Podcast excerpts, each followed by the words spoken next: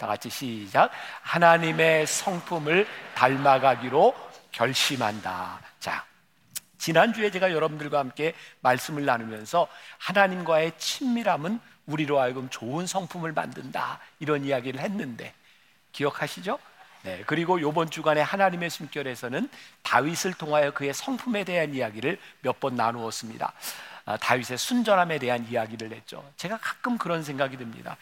1년 전에 이렇게 다르게 말씀 준비를 해 놓았는데 하나님은 참 기가 막히게 우리들에게 필요한 것들을 이렇게 깨닫게 하시고 인도하신다는 생각이 들어요.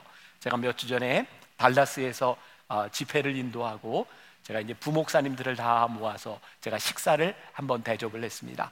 아, 헤어지는데 부목사님들이 저에게 이런 얘기를 하더라고요. 아, 목사님, 목사님 성품에 참 감동을 받았습니다. 아, 집회를 마치고 강사가 밥을 사주는 경우는 처음입니다. 아, 그 얘기를 안 했더라면 제가 참 좋았을 텐데 진짜 성품이 좋다는 건지 밥 사줘서 좋다는 건지 모르겠어요.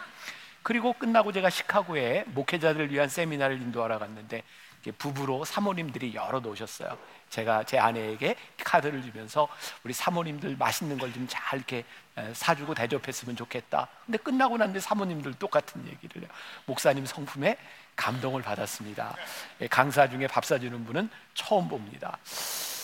아무튼 뭐 그래요. 네. 자, 성품. 우리들은 어떤 때 이렇게 성품이 좋다는 이야기를 많이 들을까?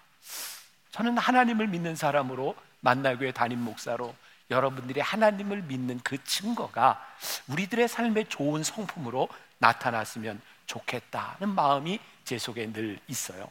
이 성품이라고 하는 것은 모든 사람들에게 똑같이 적용되는 것은 아닌 것 같아요.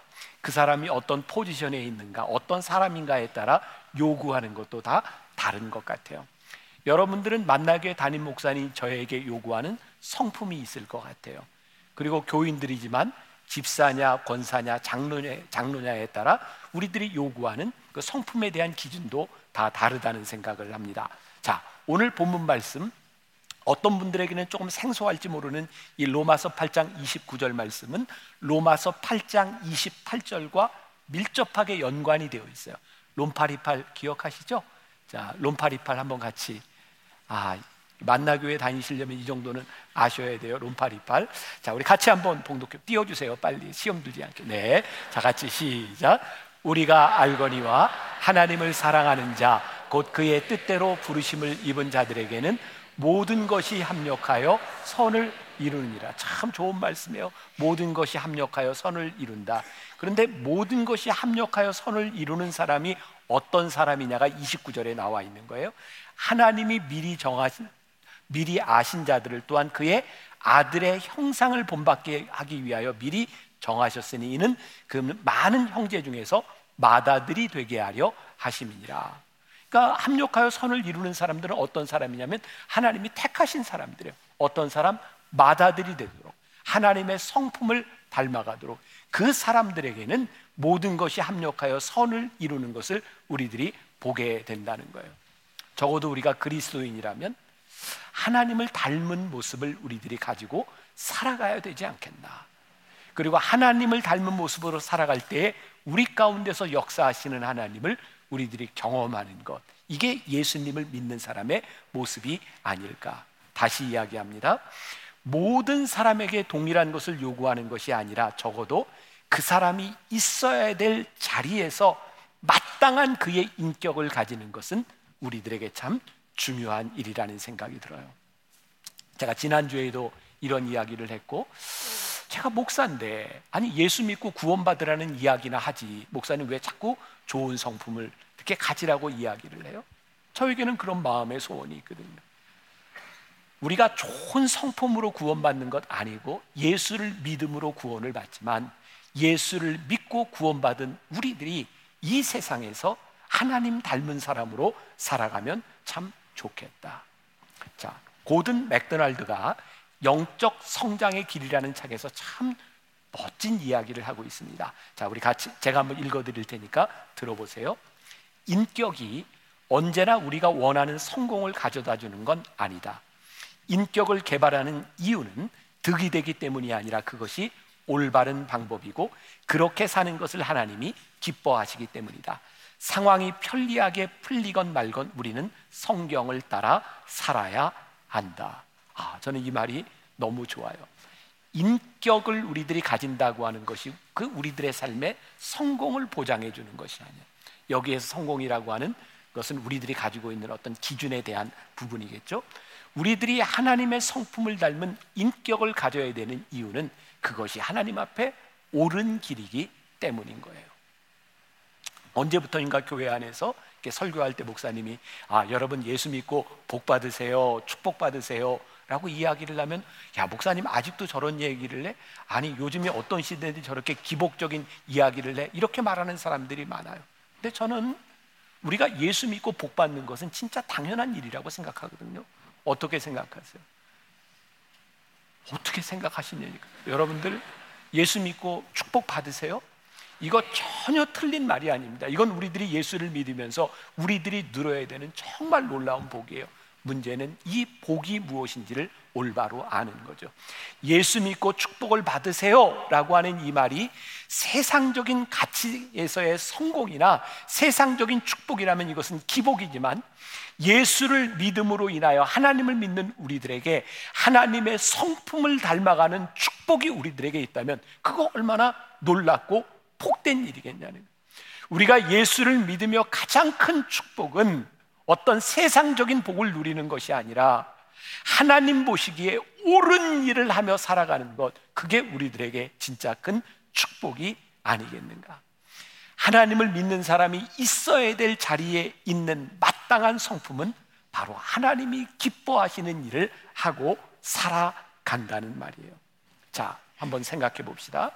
우리들의 삶에는 늘 사람들과의 관계 부딪힘 가운데서 갈등이 존재해요. 갈등이 존재하는 경우는 어떤 경우일까요? 생면부지의 사람들, 우리와 아무 관계가 없는 어떤 여행지 한 광장에서 갈등들이 일어나지 않아요. 우리들의 삶에 일어나는 갈등은 우리와 아주 밀접하게 살아가는 사람들 사이 공동체에서 일어나는 일들이죠. 여러분들 부부 싸움을 좀 하세요? 부부 싸움 하는 사람들은 왜? 늘 같이 있기 때문이죠. 그런데 주말 부부들은 별로 싸운 일이 별로 없는 것 같아요. 가끔 만나니까. 그러니까 싸우는 부부들은 어쨌든 밀접하게 관계되어 있다는 거죠. 그제 저희도 어, 사남매가 함께 모였어요. 오랜만에 이렇게 함께 모여서 식사를 하고. 근데 저희 누나가 볼리비아 선교사로 가 있어요. 저희 매형하고 아, 볼리비아 선교사로 가 있는데 요 근래 저희 누나는 한국에 나와 있고 저희 매형은 볼리비아에 있어요. 그러니까 저희 누나가 동네에 있는 교회를 다니는데 그냥 신분을 그냥 집사님이라고 하고 교회를 다니는데 사람들이 계속 이렇게 묻는 거예요. 어떻게 집사님이 됐어요? 어떤 교회를 다니세요? 뭐 이러고 얘기를 하고 가족은 어떻게 되세요? 그런데 다른 이야기는 하지 않고 남편은 저기 볼리비아에 있어서 1년에 한 번쯤 만납니다. 그랬더니 교인들이 전생에 무슨 착한 일을 해서 그렇게 사시냐고 그렇게 부러워 하더라는 거예요. 그 옛날에 그런 얘기 참 많이 했던 것 같아요. 왜?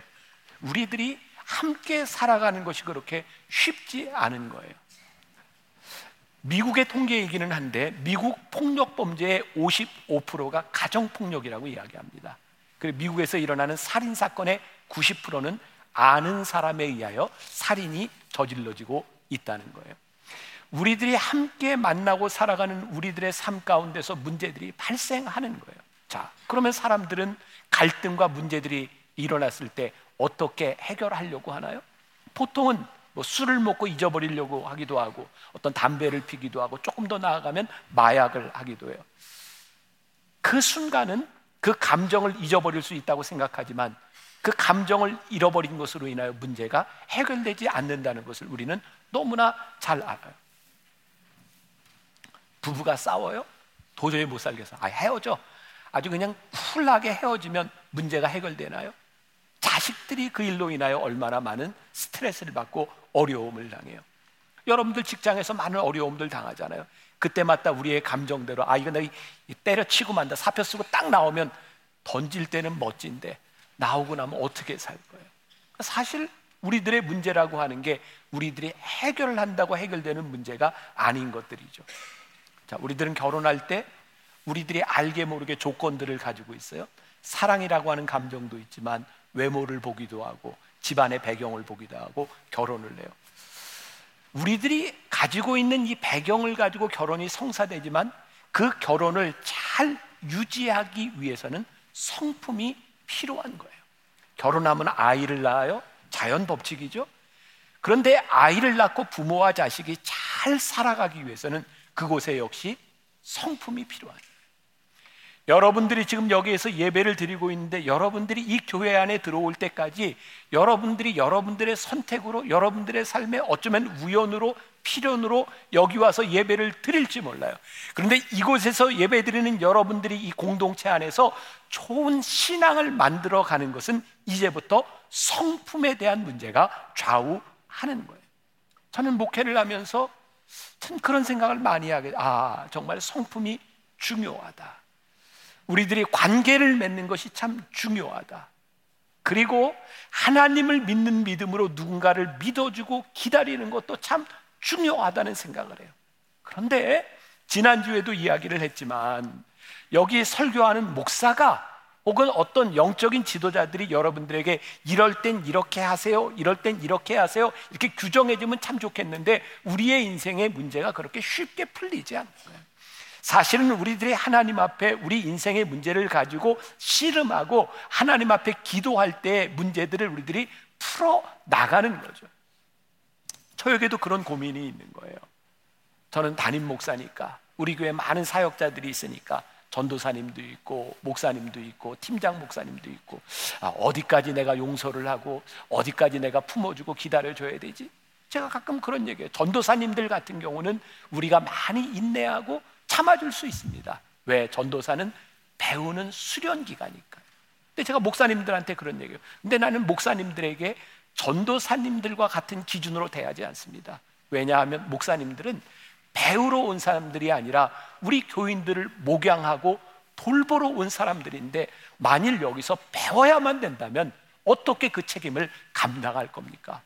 그러니까 제가 성품의 사람이 되고 싶지만 우리들 실제 우리들이 경험하는 문제들은 그렇게 쉽지 않은 거예요. 그래서 늘 고민이 되는 거예요. 하나님, 우리들의 삶에 우리들의 문제 그렇게 쉽지 않습니다. 그런데 우리들이 좋은 성품을 가지고 하나님이 기뻐하시는 삶을 살아가기 위하여 우리들이 문제를 가지고 하나님 앞에 나아오는 것 그것이 우리들의 신앙의 문제인 거예요. 한자 아, 사자성어 중에 괄목상대라는 말이 있어 들어보셨죠? 괄목상대 일치월장 이 말을 참 좋아해요. 이 괄목상대라고 하는 말은 삼국지에 나오는 그 오나라 손건과 그리고 그의 장수였던 그 여몽에 대한 이야기죠. 이 여몽이라는 사람이 굉장히 이렇게 용감하고 싸움에 능한 사람이었는데 학문이 없는 좀 무식한 사람이었어. 손건이 이야기하죠. 공부 좀 하라고. 이건 제가 조금 각색해서 하는 얘기예요. 그렇게 알고 들으세요. 그래서 이, 손, 어, 이 여몽이요 공부를 열심히 하죠. 근데 사람들 잘 몰라요. 그런데 노숙이라고 하는 유명한 사람이 어, 여몽을 오랜만에 만났을 때 깜짝 놀래요. 싸움만 하는 사람인 줄 알았더니 학식에 놀라게 된 거죠. 그래서 어떻게 이렇게 에, 똑똑한 이렇게 공부를 하게 되었냐 그랬더니 여몽이 이런 얘기를 해요. 학문을 하는 사람이라면 3일만 며칠만 떨어졌다 만나도 눈을 비비고 다시 보아야 될 만큼 성장에 있어야 되지 않겠습니까? 그게 괄목상대라는 말이죠. 우리가 하나님 믿으면서 살아가잖아요. 우리가 지금 매일 만날 때는 잘 느끼지 못하지만 매일 부대끼며 살아갈 때는 늘 놀라 느끼지 못하지만 일주일 만에 예배당에 와서 만났는데 야, 참 일주일 만에 괜찮아졌어. 제가 너무 좀 황당한 기대를 하는 건가요? 근데 진짜 우리들이 하나님을 믿는 사람으로 살아가다가 만났을 때 추석 명절에 여러분들이 매주 예배를 드리면서 1년을 살아가면서 여러분들의 가족들을 만났을 때 여러분들의 가족의 구성원들이 여러분들을 바라보며 참 달라졌다라고 느껴야 되는 것 아닐까요? 만일 우리들에게 그런 변화가 일어나지 않는다면 우리들의 삶의 성품의 변화가 일어나지 않는다면 우리들 뭔가 잘못 살아가고 있는 저는 여러분들에게 오늘 좀 마음 아픈 도전이 되었으면 좋겠어요. 우리가 하나님을 믿는 사람으로서 어떤 성품의 삶을 살아가고 있는가? 두 가지를 이야기하는데 성품은 아무도 보이지 않는 곳에서 진정성을 드러내는 것이 성품이라는. 빌 하이벨스 목사는 아무도 보는 이 없을 때 당신은 누구인가 해서 이렇게 말을 합니다. 인격이란 아무도 보는 사람이 없을 때 우리가 하는 행동이다. 인격은 다른 사람들이 우리에 대해 생각하는 바, 곧 평판과는 다르다. 인격은 성공과 성취와도 다르다.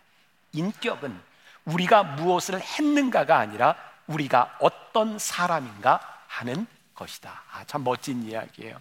세상은 우리로 하여금 어떤 일을 했는가 성취를 가지고 우리를 판단하지만 성경은 하나님을 믿는 사람은 그 사람이 지금 어떤 사람인가에 집중하고 있는 거예요. 당신이 장로님으로 어떤 사람입니까? 당신이 목사로서 어떤 사람입니까? 당신이 이루어 놓은 것보다 지금 당신이 어떠하느냐가 더 중요해요. 여러분들은 살면서 그런 경험하지 않아요? 그 사람이 없다고 생각하고 내가 막 말을 했는데 뒤에서 다 듣고 있었어. 그때 굉장히 당황했던, 미안했던 그런 경험들 없으세요? 근데 사실은 그 사람이 없다고 생각했을 때 우리가 한 이야기들이 진실인 거죠. 아무도 없는 곳에서 우리들이 어떻게 행동하는가?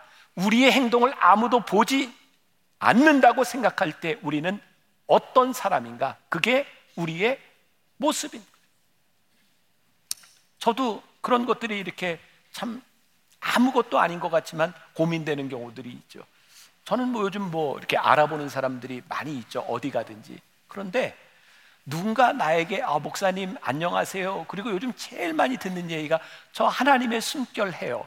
매일 목사님 봐요. 그 순간 저는 거의 성자가 돼요. 뭐 그냥 진짜 목사예요. 그런데 나를 아무도 알아보지 않는 식당에서 저는 너무 쉽게 살아갈 때가 많이 있는 거죠. 아무도 없을 때 드러나는 나, 그게 사실은 저인 거예요. 여러분들을 알아보는 이 없는 그곳에서 들어가는, 드러나는 게 여러분들인 거죠. 옛날에 목사님들이 그 부흥의 강사 목사님들이 교인들에게 거의 협박하듯이 이런 설교했던 거 기억하세요? 여러분 천국에 가면 하나님이 여러분들의 살았던 거 다 알고 있습니다. 비디오로 찍었던 것처럼 천국에 가면 여러분들의 사는 삶이 쫙 펼쳐질 겁니다. 그런 기억 안 나세요? 제가 그 얘기를 들으면서 그런 생각을 했어요. 아, 그런 하늘나라면 나 못 가겠다. 하늘나라가 아닐 것 같아요. 내 살아왔던 삶이 쫙 파노라마처럼 펼쳐진다면 그건 천국이 아니라 지옥일 것 같아요. 내 모습이 그대로 드러난다면. 내가 지금 말하고 있는 것 누군가가 다 녹취를 하고 기록하고 있다면 그 얼마나 무서운 일인가. 그런데 우리들이 오늘 깨달아야 되는 게 뭐냐면 아무도 없는 곳에서 찍힌 내 모습, 아무도 없다고 생각하면서 내가 내뱉었던 말, 그게 나의 성품이고 나의 인격이라는 거예요. 성품과 인격은 구원하고는 다른 것입니다. 우리가 아무리 착하게 살아도 우리들이 아무리 좋은 성품을 가지고 그것으로 구원받는 것은 아닙니다. 그러나 우리가 훌륭한 성품을 가지고 있다면 구원받은 자로서 훌륭한 삶을 살아갈 수 있는 거예요. 전 오늘 예배를 드리고 하나님 앞에 나온 여러분들의 삶에 정말 중요한 게 있다. 우리들이 구원받은 자로서 만족하는 것이 아니라 구원받은 자로서의 훌륭한 성품을 가지고 살아갈 수 있다면 그것이 하나님이 얼마나 기뻐하실 수 있는 일인가. 그런 생각을 해요. 하나님이 기뻐하실 수 있다. 아, 그게 어, 어떤 것일까? 어, 지난주에도 제가 우리 손녀딸 얘기를 했는데, 우리 손녀딸이요, 저를 많이 닮았대요. 그래서 제가 손녀딸을 예뻐하는, 우리 손녀딸은 아마 아, 좀 싫어할 것 같아요. 어, 근데 저를 많이 닮았다. 그런 얘기를 듣고 손녀딸이 더 예쁜 것 같아요. 여러분 그런 생각 들지 않으세요? 여러분들의 성품이 하나님을 닮을 때 하나님이 여러분들을 참 기뻐하실 것 같지 않으세요? 다시 이야기해요. 우리들이 좋은 성품으로 구원받는 것은 아니에요. 그러나 우리들이 하나님의 성품을 닮아가는 것으로 인하여 하나님이 우리를 기뻐하실 수 있는 거예요. 자, 로마서 8장 29절 다시 봐요. 하나님이 미리 아신 자들을 또한 그 아들의 형상을 본받게 하기 위하여 미리 정하셨으니 이는 그로 많은 형제 중에 맏아들이 되게 하려 하심이니라. 우리를 마다들이 되도록 미리 정하신 이유가 뭐라고요? 그들의 그 아들의 형상을 본받게 하기 위해서다. 자, 이 신재웅 목사가 쓴 페이지 처치라는 책에 아주 흥미로운 구절이 있어요. 잘 들어보세요. 장갑은 왜 손 모양으로 만들어졌을까? 손이 들어가기 위해서이다. 그래서 장갑은 최대한 손의 모습에 가까워야 한다. 사람은 어떤 모양으로 만들어졌을까? 하나님의 형상대로 만들어졌다. 하나님의 형상대로 사람을 창조하시되 왜 그렇게 만드셨을까? 하나님이 들어오시기 위해서다. 우리를 버리지 않으시고 일상과 마음과 관계와 일과 상처와 삶의 모든 터전에 들어오시기 위해서다. 그래서 죄로 오염되고 욕심으로 훼손된 삶을 하나님의 모습으로 회복해야 된다. 하나님처럼 거룩하고 하나님처럼 선하고 하나님처럼 사랑해야 한다. 장갑은 손이 들어가기 전까지 아무것도 못한다. 손이 들어가는 순간 물건을 들 수 있고 방향을 가르치고 서로의 손을 잡을 수 있게 된다. 장갑에 없는 힘과 능력이 손에 있기 때문이다. 그래서 목장갑은 건물을 짓고 고무장갑은 집안일을 하고 라텍스 장갑은 수술을 할 수 있게 된다. 다음 문장에 주의하세요. 하나님 닮음은 하나님 닮음으로 이룬다. 닮을수록 담아지고 담을수록 닮아진다. 하나님이 우리를 왜 하나님 형상으로 만드셨다고요? 하나님이 우리 안에 거하시기 위해서. 하나님이 우리 안에 거하실 때 우리에게서 하나님 다움이 나타나는 거예요. 우리가 하나님의 형상대로 지어졌지만 우리들 가지고는 그런 능력이 없는 거예요. 형상대로 지음받은 우리들에게 하나님이 우리 안에 계실 때 우리로 하여금 하나님 닮은 모습이 드러나게 되는 거예요. 기억하세요? 우리가 하나님의 형상대로 지음받은 이유는 우리 안에 하나님을 담기 위함입니다. 가끔 그런 얘기들 듣죠. 저 사람은 딱 봐도 누구 아들인지 알겠어. 저 사람 딱 봐도 누구 아들인 줄 알겠어. 저 사람 딱 봐도 하나님의 성품을 지녔어. 이게 하나님이 제일 기뻐하실 이야기인 거죠. 여러분, 마다들이 되게 하신다라고 하는 이 마다들이요. 아, 이스라엘에서 육신적으로는 축복을 이렇게 계대하고 받는 것이 마다들이에요. 근데 성경에 보니까 하나님의 축복이 이어지는 것은 육신의 마다들이 아니었더라고요. 그죠? 아브라함의 육신적인 첫째 아들 이스마엘이 아니라 이삭을 통해서 이삭이 쌍둥이를 낳았을 때 에서가 아닌 야곱을 통해서 야곱의 열두 아들들 중에 요셉을 통해서 참 놀라운 일이죠. 마다들이 되게 한다고 하는 것은 육신적인 그런 원리가 아니라 우리가 어떻게 하나님을 닮아가느냐에 따라 하나님의 형상을 닮았느냐에 따라 우리들이 축복을 누리며 살아가는 거예요. 두 번째, 성품이란 삶의 위기 가운데서 가장 명확하게 드러난다는 거예요. 첫 번째는 뭐였죠? 아무도 없는 곳에서. 두 번째, 우리들의 삶의 위기 가운데서. 사실 우리의 본 모습들은 평상시 때 잘 드러나지 않습니다. 근데 위기가 되면 우리들 속에 가장 익숙한 것이 드러나요. 뭐 벌써 이제 옛날에 요즘은 뭐 그렇지 않을 것 같은데 예전에는 산업화가 되고 했던 그 시대에 아무튼 자식을 낳으면 성공하려면 어디로 보내? 서울로 보내요. 그럼 서울에 왔던 그 젊은 사람들이 제일 노력하는 게 뭐냐면 사투리를 안 쓰려고 서울말 쓰려고 노력하죠. 그죠? 전라도 사람, 경상도 사람, 자기가 서울 말이라고 잘 하지만 우리는 다 알아요. 어, 근데 자기는 서울 말이라고 생각하죠. 그런데 그렇게 노력하다가도 딱 급한 순간이 되면 전라도는 거시기가 튀어나오고, 그죠? 경상도는 경상도 말이 튀어나오는 거예요. 유도 선수 중에 이원희 선수라고 있어요. 이원희 선수가 오래전이죠. 어, 금메달을 따고 인터뷰하면서 그런 얘기를 했어요. 자기는 그냥 기본적인 훈련뿐만 아니라 잘 때 늘 이미지 트레이닝을 한다는 거예요. 선수와 딱 맞닥뜨렸을 때 매일 했던 그 이미지 트레이닝이 실전에서 나타날 수 있도록 이미지 트레이닝을 한다는 거예요. 저는 훈련을 그렇게 생각해요. 우리의 인격이 가장 명확하게 드러나는 것, 그 쉽게 되는 것이 아니라 우리들 속에 가장 익숙했던 것이 우리들의 위기의 순간에 나타나는 것, 그것이 우리의 인격이고 인품입니다. 여러분들이 말씀을 들었던 그 말씀 가운데 여러분들의 가장 익숙해지고 여러분들이 불렀던 찬양 중에 가장 익숙했던 찬양들이 여러분들의 일상 아니 위기 가운데서 나타나는 것 그것이 성품으로 변화되는 거죠. 제가 어제 토요 예배 드리면서 이 이야기를 저는 다 아는 이야기인 줄 알고 옛날 이야기인데 아는 얘기 합니다 그랬더니 잘 모르더라고요. 재밌는 얘기거든요. 재밌는 얘기를 들었을 땐 여러분들이 어떤 반응을 하셔야 돼요?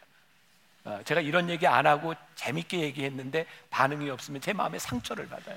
그래서 미리 얘기하는 거예요. 자, 어, 어떤 교회 학교에서 있었던 일인데 한 아이가 유년부 학생인데 이 아이는 예배를 마치고 나면 집으로 가야 되는데 집 가는 길이 깜깜한데 옛날에는 이렇게 마을에 지나갈 때 공동묘지 같은 게 있었잖아요. 공동묘지를 지나가야 되는 거예요. 아, 그래서 이 아이의 마음 가운데는 늘 무서운 거예요.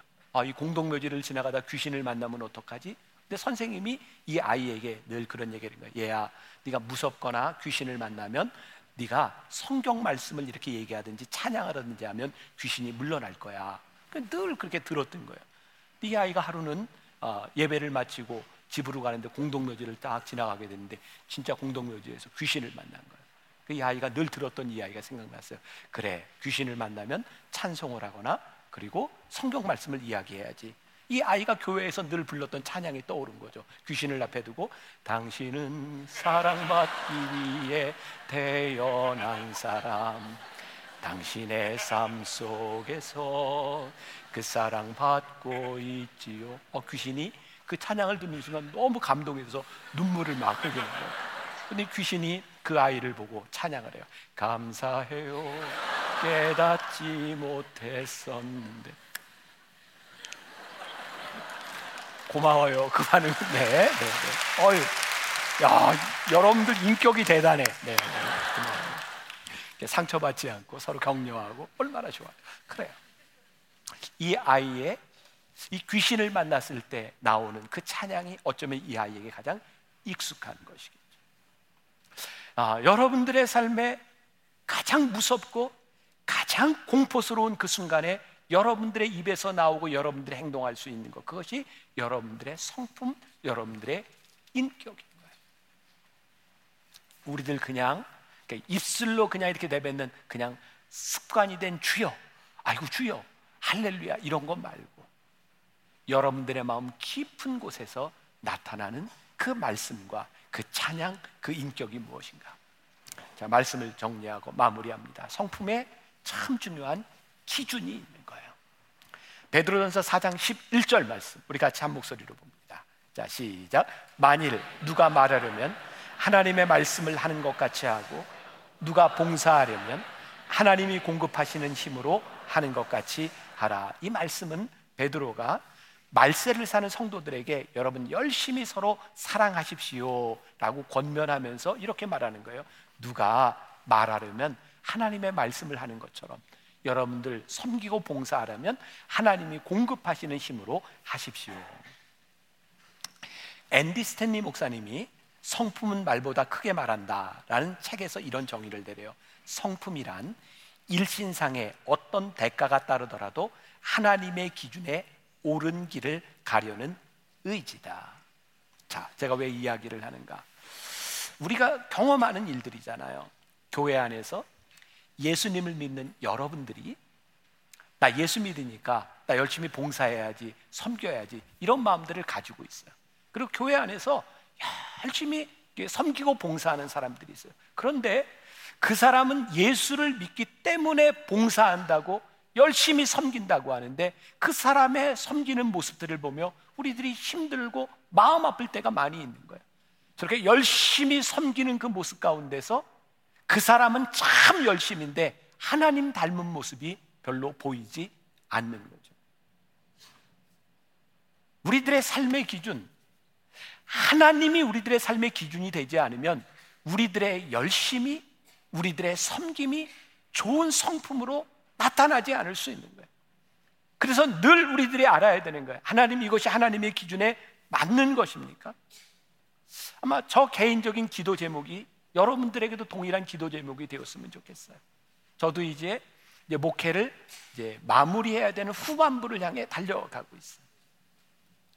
저에게 제일 큰 기도 제목이 뭔지 아세요? 하나님, 목회를 마무리할 때까지 제가 결정하는 것, 제가 생각하는 것이 하나님이 기, 하나님을 기쁘시게 하는 것에서 벗어나지 않도록 저를 붙잡아 주세요. 왠지 아세요? 사람들이 다 그런 얘기를 하니까요. 나이가 들면 사람이 변한다는 거예요. 나이가 들면 고집스러워진다는 거예요. 나이가 들면 자기 것을 챙기게 된다는 거예요. 여러분, 나이가 들어가면서 우리들에게 참 그런 두려움 같은 게 없으세요? 아, 나도 저렇게 될 수 있겠구나. 나도 저렇게 될 수 있겠구나. 하나님, 우리들이 하나님 앞에서 무엇이 옳은 것인지 이 기준이 틀려지지 않도록 이 기준을 온전히 붙잡고 살아가는 사람이 되게 하여 주옵소서. 이게 우리들에게 얼마나 중요한 일인지 몰라요. 존 윌핑거라고 하는 2차 아, 세계대전 당시에 인도네시아 보르네오 섬에서 어, 선교를 하던 분이 계셨어요. 한 100여 명의 개종자들을 이미 가지고 있었고 그 당시에 일본이 인, 인도네시아를 침공하면서 그 선교사들을 이렇게 죽일 때였어요. 100여 명의 개종, 개종자들이 존 윌핑거 선교사님에게 목사님에게 이렇게 얘기해요. 도망가서 숨으십시오. 잠깐만 피해 있으십시오. 근데 존 윌핑거 목사님이 도망가지 않습니다. 이유는 자기가 도망가면 100명의 개종자들이 일본 사람들에게 자기를 살리려고 거짓말 할까봐 그것은 옳은 것이 아니라고 하는 생각 때문에 도망가지 않고 잡혀서 죽습니다. 존 윌핑거 목사가 그 사람들에게 가르쳐 주고 싶었던 게 있어요. 예수를 믿는 것은 하나님을 믿는 것은 이런 것입니다. 언제부터인가 우리들의 신앙에 이런 야성들이 사라지고 있다는 생각이 들어요. 우리가 옳은 것을 지키고 하나님의 성품대로 살아가고 옳은 기준을 살아가는 것이 때때로 우리들의 삶에 단순히 손해를 끼치는 정도가 아니라 우리의 목숨을 걸어야 되는 일일 수도 있습니다라는 이런 것들이 우리들의 신앙에서 사라져가고 있다는 생각입니다. 신앙은 우리들의 성품은 하나님을 믿는다고 하는 것은 우리들의 신념에 의해 좌우되는 것이 아니라 하나님의 옳고 그름 앞에서 우리들이 서야 되는 신념 참 무서운 겁니다. 히틀러가요. 자기 신념으로 그렇게 많은 사람을 죽였어요. 독일 사람들의 우수성을 지키겠다고 장애를 가진 사람들을 쉽게 죽였어요. 그의 신념입니다. 여러분, 루안다의 내전 기억하세 후투족, 투치족, 그들이 한 종족을 말살하기 위해서 전쟁했던 그 전쟁에 그들은 신념을 가지고 싸워요. 우리들 주변에 일어나고 있는 많은 비극들이 대부분 신념에 대한 문제인가요? 문제가 아닌가요? 근데 오늘 우리들에게 주시는 도전인 거예요. 여러분, 여러분들의 신념에 서는 것이 아니라 하나님의 옳고 그름에 서는 사람이 되십시오. 저도 만나교회 목회를 하면서 참 힘들었던 게 여러분들은 믿어지지 않겠지만 저도 스토킹 때문에 한 3년간을 힘들었었어요. 진짜 안 믿으시는 거예요? 진짜 힘들었어요. 막 매일 편지가 오고. 근데 편지 내용이 정말 스토리가 스토리텔링이 얼마나 잘 돼 있는지 이걸 누가 보면 큰일 나겠더라고요. 그 당시엔 제가 그 막 편지 온 것들을 교인들한테 읽어주면서 이런 사람 때문에 제가 힘드니 아, 기도해 주세요. 그리고 그것도 안 돼서 경찰서에 신고를 해놓고 정말 막 정기적으로 막 꽃, 껌, 선물, 속옷 막 이런 게 오는데 근데 정말 힘든 건 마지막 편지였어요. 목사님 이제 제가 목사님의 아이를 낳아야 되겠습니다. 막 그런 편지도 오고요. 한 여자는 하나님께 응답을 받았대요. 저하고 결혼하라고. 그래서 제 아내가 어머니 기실에서 기도하고 있는데 가서 제 아내를 때리고 여기 로비에 서 있는데 와서 막 때리고 그랬어요. 빨리 이혼하라 응답 받았다고. 그래서 제가 응답이 나한테는 안 왔으니까 좀 기다려 봅시다. 그리고 막 이렇게 지나갔던 때가 있는데 참 힘든 일 아니에요. 물론 정신이 조금 이상하다고도 이야기할 수 있겠지만 내가 가지고 있는 신념들을 가지고 우리는 사는 거예요. 여러분. 여러분들 주변에 있는 갈등에 대한 문제들이 여러분들의 신념으로 인하여 참 힘들게 할 수 있다는 생각을 해보셨어요? 우리의 좋은 성품, 내 신념으로 살아가는 것이 아니라 하나님 앞에 옳은가 그른가의 기준에서 우리들이 서기 시작할 때 우리는 하나님의 아들의 성품을 닮아가는 사람이 될 수 있겠죠. 여러분들에게 숙제, 도전을 좀 드리고 싶어요. 예배를 마치고 나가는 여러분들의 삶의 그 한가운데서 여러분들을 알아보는 크리스찬이 없는 그 한가운데서 여러분들에게 나타나는 그 모습이 여러분들의 성품이다. 그리고 여러분들이 부대껴야 되는 여러분들의 가족과 여러분들 공동체 안에서 여러분들이 참을 수 없는 여러분들의 위기의 순간 가운데서 나타나는 그 모습이 여러분들의 성품이다. 우리가 하나님의 형상을 닮은 것, 우리 안에 하나님을 닮기 위해서라면 그 순간들 가운데 하나님의 모습이 나타날 수 있도록 살아가는 것. 그게 하나님을 닮은 사람으로 살아가는 것이 아니겠는가. 여러분들에게 도전 드리는 거예요. 한 주간을 하나님의 성품을 닮은 자들로 살아가다가 우리가 여기에 모였을 때 하나님을 닮은 사람으로 모일 수 있다면 얼마나 좋을까. 초대교회 성도들이요. 예배를 드릴 때면 그들이 처음 예배당에 와서 이 교회에 들어올 때면 그들은 눈물을 많이 흘렸어요. 왠지 아세요? 십자가를 보면 눈물이 쏟아졌어요. 왜? 이 세상에서 예수 믿는 게 그렇게 쉬운 일이 아니었거든요. 때로는 목숨을 걸어야 됐고 예수를 믿는 자로 신앙을 지키는 것이 그렇게 쉬운 일이 아니었기 때문에 십자가를 보면 눈물이 난다. 어느 날부터인가 여러분들이 이 예배당에 들어와 십자가를 바라봐도 무감각해졌고 여러분들의 눈에 눈물이 흐르지 않고 여러분들의 마음에 감동이 사라졌다면 우리들이 이 세상에서 하나님 닮은 자로 살아가고 있지 않다는 증거. 다음 주에 여러분들이 성전에 들어왔을 때 저 십자가를 바라보며 일주일을 치열하게 살았던 여러분들의 인생 때문에 눈물이 쏟아질 수 있는 그런 일주일을 지나고 여러분들이 이 예배당에 다시 모일 수 있기를 주님의 이름으로 간절히 소원합니다. 우리 그렇게 한 주간을 잘 멋지게 살아봅시다. 하나님 닮은 모습으로 조금이라도 더 닮은 모습으로 이 자리에 모일 수 있기를 주님의 이름으로 간절히 축원합니다. 우리 같이 찬양하면 좋겠습니다. 삶의 작은 일에도 여러분들의 기도가 되었으면 좋겠어요.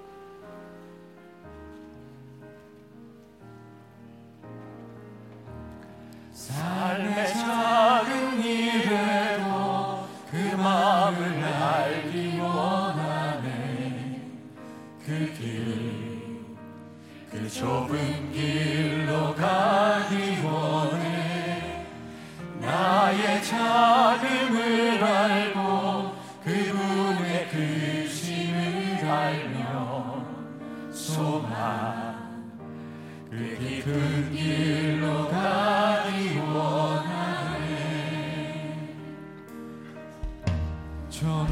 솟은 산이 되기보다 여기 오름직한 동산이 되길. 내 가는 길만 비추기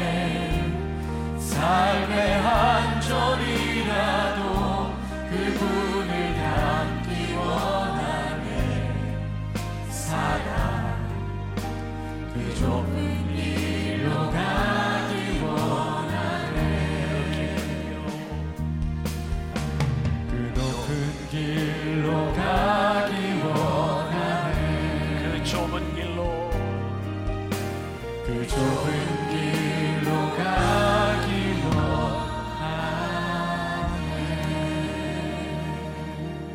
하나님 우리의 마음에 소원이 있습니다. 하나님의 성품을 닮아가고 싶습니다. 우리가 하나님의 형상대로 지음 받은 이유는 우리 안에 하나님이 들어오시기 위해서, 우리 안에 하나님을 담기 위해서 우리가 형상대로 지음을 받았으니 하나님을 닮은 자로 그렇게 살아가게 하여 주옵소서. 우리의 성품을 보니, 우리의 모습을 보니 하나님이 참 기쁘다. 내가 참 나의 기쁨이다 말할 수 있는 귀한 하나님의 사람, 믿음의 사람으로 살아가게 하여 주옵소서. 우리가 세상으로 들어갑니다. 이 세상 한가운데서 진정한 우리들의 모습, 우리의 성품이 드러나게 하여 주옵소서. 지금은 우리 주 예수 그리스도의 은혜와 하나님 아버지의 무한하신 사랑과 성령의 인도하심이 하나님 닮아가기를 소원하며 이 세상으로 나가는 당신의 사랑하는 모든 백성들 위해 지금부터 영원까지 함께 하시기를 간절히 축원하옵나이다. 아멘.